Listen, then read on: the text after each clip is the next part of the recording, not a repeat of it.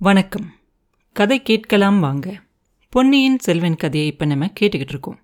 அந்த களபதி இறந்ததுக்கு அப்புறமா அவனோட உடலையும் அங்கே இருந்த மற்ற உடல்களை எல்லாத்தையும் சேர்த்து வச்சு காஞ்ச மரக்கட்டையெல்லாம் அடுக்கி வச்சு அந்த உடலெல்லாம் தகனம் செய்வாங்க. தீ மூட்டி எரியும் போது இளவரசரோட முகத்தில் கண்ணீர் பெருகிட்டு இருக்கும். அதை சேனாதிபதியும் பார்ப்பாரு ஐயா உங்களை சிறப்பிடிக்க வந்த இந்த துரோகிகளுக்காகவா நீங்க இப்படி அழுகிறீங்க? அவங்களுக்கு என்ன தண்டனை கொடுக்கணுமோ அதை கடவுளே கொடுத்துருக்கார்.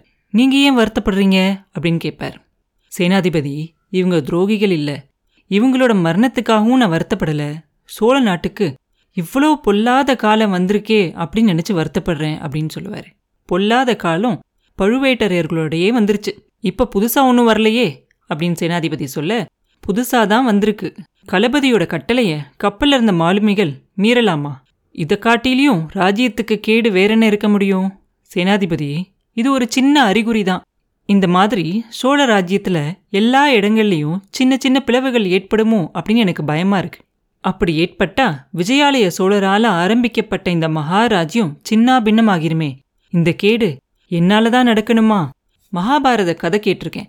துரியோதன் பிறந்தப்ப நரிகளும் ஓநாய்களும் பயங்கரமா ஊளையிட்டுச்சு அப்படின்னு சொல்லுவாங்க.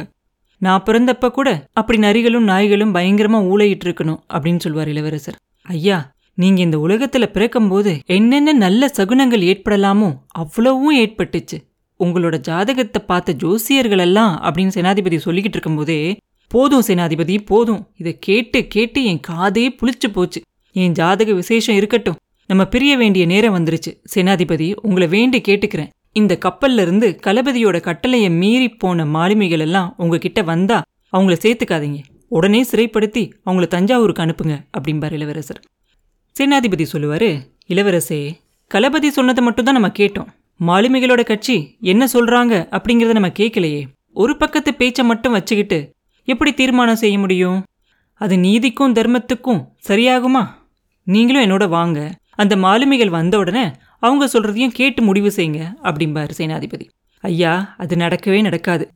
நீங்க உங்க இஷ்டம் போல செய்யுங்க. நான் இனி ஒரு நிமிஷம் கூட இங்க தாமதிக்க முடியாது. உடனே புறப்படணும். படகுக்காரங்க அப்படின்னு கேட்பாரு எங்கே புறப்படணும் இளவரசே? படகுக்காரன் எதுக்கு? அப்படின்னு சேனாதிபதி கேட்க அதை நீங்கள் கேட்டு தான் தெரிஞ்சுக்கணுமா என்ன? வந்தியத்தேவனை ஏற்றிக்கிட்டு போன அந்த கப்பலுக்கு தான் நானும் போகணும். அந்த வீராதி வீரர் எனக்காக தானே அந்த அரபியர்கிட்ட மாட்டிக்கிட்டு அந்த கப்பலில் ஏறி பயங்கரமான ஆபத்துக்கு உள்ளாகியிருக்காரு. அவனை நான் கைவிட முடியுமா? ஏற்கனவே நான் செஞ்ச பாவங்கள்லாம் போதாதுன்னு ஸ்னேக துரோகம் வேற செய்யணுமா? அப்படிம்பாரு. ஐயா நீங்கள் ஒரு பாவமும் செஞ்சே எனக்கு தெரியல. நீங்கள் சொன்னாலும் கூட அதை இந்த உலகம் ஒத்துக்காது. வந்தியத்தேவன் வெறும் முரடன். முன் யோசனை கொஞ்சம் கூட இல்லாதவன். அவனா தேடி போய் அந்த ஆபத்துல மாட்டிக்கிட்டான். அதுக்கு நீங்க எப்படி பொறுப்பாக முடியும்? இதுல ஸ்நேக துரோகம் என்ன இருக்கு? இளவரசே எங்கிருந்தோ வந்த ஒருத்தனை உங்களோட சிநேகிதன் அப்படின்னு நீங்க கொண்டாடுறதே எனக்கு பிடிக்கல. சமநிலையில இருக்கவங்க தானே சிநேகிதர்களாக முடியும்? அப்படின்னு கேட்பாரு சேனாதிபதி. சேனாதிபதி வீண் பேச்சில் காலங்கடத்த நான் விரும்பல. அவன் என்னோட சிநேகிதன் இல்லாட்டியும் நன்றி அப்படின்னு ஒன்று இருக்கு இல்லையா? அதுக்காகவாது நான் போய் அவரை தேடி பிடிக்கணும். இந்த நிமிஷமே நான் புறப்பட்டு அந்த கப்பலை தேடி பிடிப்பேன் அப்படின்னு சொல்லுவார். எப்படி புறப்படுவீங்க? எங்கே தேடுவீங்க இளவரசே? அப்படின்னு சேனாதிபதி கேட்க நீங்கள் வந்த படகுல ஏறிக்கிட்டு புறப்படுவேன் அப்படின்னு சொல்லுவார். முயலை வச்சுக்கிட்டு புலி வேட்டை ஆட முடியுமா? ஆழ்கடலில் போகிற அந்த கப்பலை இந்த சின்ன படகுல ஏறி துரத்தி பிடிக்க முடியுமா? பிடிச்சதுக்கப்புறம் என்ன செய்வீங்க? அப்படின்னு கேட்பார் சேனாதிபதி. படகுல ஏறி போவேன். படகு உடைஞ்சா மரக்கட்டியை பிடிச்சிக்கிட்டு நீந்திக்கிட்டு போவேன். வந்தியத்தேவனை ஏற்றிக்கிட்டு போகிற அந்த கப்பல் ஏழு கடலை தாண்டி போனா கூட அதை துரத்திக்கிட்டு போய் நான் பிடிப்பேன். பிடிச்சதுக்கு அப்புறமா என் நண்பனை காப்பாற்ற முடியலனாலும் நானும் அவனோட உயிரை விட்டுருவேன். படகுக்காரங்க அப்படின்னு கேட்டுக்கிட்டே இளவரசர் நாலாப்புறமும் திரும்பி பார்ப்பார். படகுக்காரன் ஒரு பக்கமா நின்று பூங்குழலி கூட பேசிக்கிட்டு இருக்கதை கவனிப்பார். அவங்க பக்கத்துல ஊமை ராணியும் நிற்பாங்க அவங்க மூணு பேரும் நிக்கிற இடத்த பார்த்து இளவரசரும் ரொம்ப வேகமா போவார். பக்கத்துல போன உடனே பூங்குழலி கண்ணில் கண்ணீர் ததும்பி நிக்கிறத பார்ப்பாரு. அவர் ரொம்ப ஆத்திரமா ஏதோ அந்த படகுக்காரன் கிட்ட பேசிக்கிட்டு இருந்தா அப்படின்னு தெரியும்.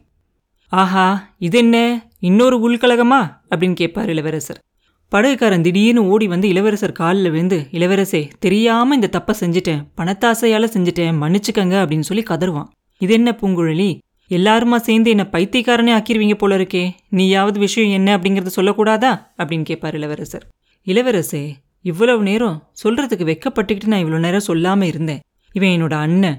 உங்களை கொல்றதுக்காக வந்த அந்த ரெண்டு பாவிகளையும் இவன் தான் கோடிக்கரையிலேருந்து படகுல ஏற்றி கொண்டுகிட்டு வந்தான்.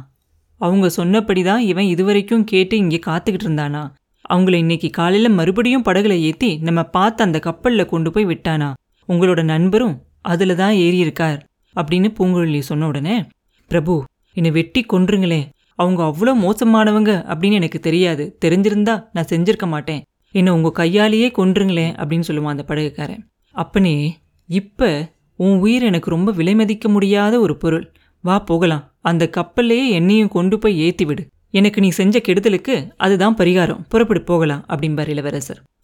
உடனே கடற்கரை ஓரத்துக்கு போய் அந்த கரையில இருந்து அந்த படகை படகோட்டி தண்ணியில இழுத்து விடுவான். இளவரசர் கடலையே கூந்து பார்த்துக்கிட்டு இருப்பார். அதோ கப்பல் இன்னும் தெரியுதே பிடிச்சிடலாம் வா அப்படின்னு சொல்லுவார். சேனாதிபதி தூரத்தில் இருந்த அந்த கப்பலை நல்லா உத்து பார்த்துட்டு சொல்லுவார் இளவரசே பழம் நழுவி பாலில் விழுந்த மாதிரி ஆயிடுச்சு அப்படின்னு சொன்ன உடனே என்ன என்ன? உங்ககிட்ட இருந்து கூட நல்ல வார்த்தையெல்லாம் வருதே அப்படிம்பார் இளவரசர். நம்ம கண்ணுக்கு தெரியறது நீங்கள் நினைக்கிற மாதிரி வந்தியத்தேவன் ஏறி போன கப்பல் இல்லை பார்த்திபேந்திரனோட கப்பல் திருக்கோணமலை பக்கம் இருந்து வருது. நம்ம இருக்கிற திசையை நோக்கி வருது. உங்களுக்கு தெரியலையா என்ன? அப்படின்னு கேட்பார் சேனாதிபதி. இளவரசரும் பார்த்துட்டு சொல்லுவார் ஆமாம் ஆமாம் அப்படின்னா ரொம்ப நல்லதாக போச்சு. பார்த்திபேந்திரர் வேற ஏதோ ஒரு நோக்கத்தோடு இங்கே வராரு. ஆனாலும் நல்ல சமயத்தில் தான் வராரு. சிங்கத்தை வச்சு சிறுத்தையை வேட்டையாடிடலாம் பாருங்க. ஆனா அந்த கப்பல் இங்க வர வரைக்கும் நான் காத்திருக்க போறதில்ல. நடுவுல போய் அவரை பாத்துக்கிறேன் அப்படின்னு சொல்லி இளவரசர் அங்கிருந்து அந்த படகுல ஏறி கிளம்பிடுவார்.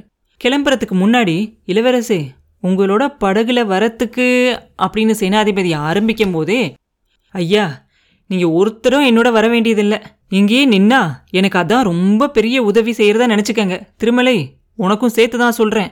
உனக்கு தான் கடல்னாலே பயமாச்சே அப்படிம்பார் இளவரசர். ஆமா ஐயா நானும் இங்கேயே இருக்கிறதா தான் நினைச்சுக்கிட்டு இருக்கேன். இலங்கை தீவுல இருக்கிற வரைக்கும் உங்களை பார்த்துக்கணும் அப்படிங்கறதா எனக்கு கட்டளை. முதன் மந்திரி மதுரையில் இருக்காரு. அவர்கிட்ட போய் இங்கே நடந்ததெல்லாம் நான் சொல்லணும் இல்லையா? அப்படிமா திருமலை அப்படியே செய். பூங்குழலி நீயும் இங்கேயே நிக்க வேண்டியதுதான்.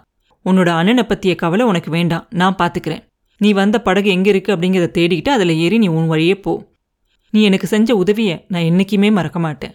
சேச்சே கண்ணில் இருக்க கண்ணீரை தொடச்சிக்கோ. பார்க்குறவங்க என்ன நினைக்க போகிறாங்க அப்படிம்பார் இளவரசர். அப்படி சொல்லிட்டு இளவரசர் ஊமை ராணி பக்கத்தில் போய் அவங்களோட காலை தொட்டு கும்பிடுவார். அவங்களும் அவரை கட்டி பிடிச்சி ஆசீர்வாதம் பண்ணுவாங்க. அடுத்த நிமிஷமே இளவரசர் கடலில் நின்றுகிட்டு இருந்த அந்த படகுல ஏறி போயிடுவார் கரையில் இருந்தவங்கெல்லாம் அந்த படகையே பார்த்துக்கிட்டு நிற்பாங்க இளவரசரும் போகிற படகுல இருந்து அவங்களே பார்த்துக்கிட்டே இருப்பார். எல்லாரையும் பொதுவாக அவர் பார்த்தாலும் கூட அவரோட கண்கள் வந்து பூங்குழலியோட கண்ணீர் வழிந்த அந்த முகத்தையே பார்த்துக்கிட்டு இருக்கும். அதிசயம். தூரமாக விலகி போக போக தூரத்தில் இருக்கிற பொருள்கள் எல்லாம் என்னாகும்? சின்னதா தெரியும் இல்லையா? ஆனாலும் கூட கரையிலேருந்து அந்த படகு ரொம்ப தூரமா உள்ள போக போக போக பூங்குழலியோட முகம் மாத்திரம் அவருக்கு ரொம்ப பெருசா பெருசா பெருசா ஆகி தெரியும்.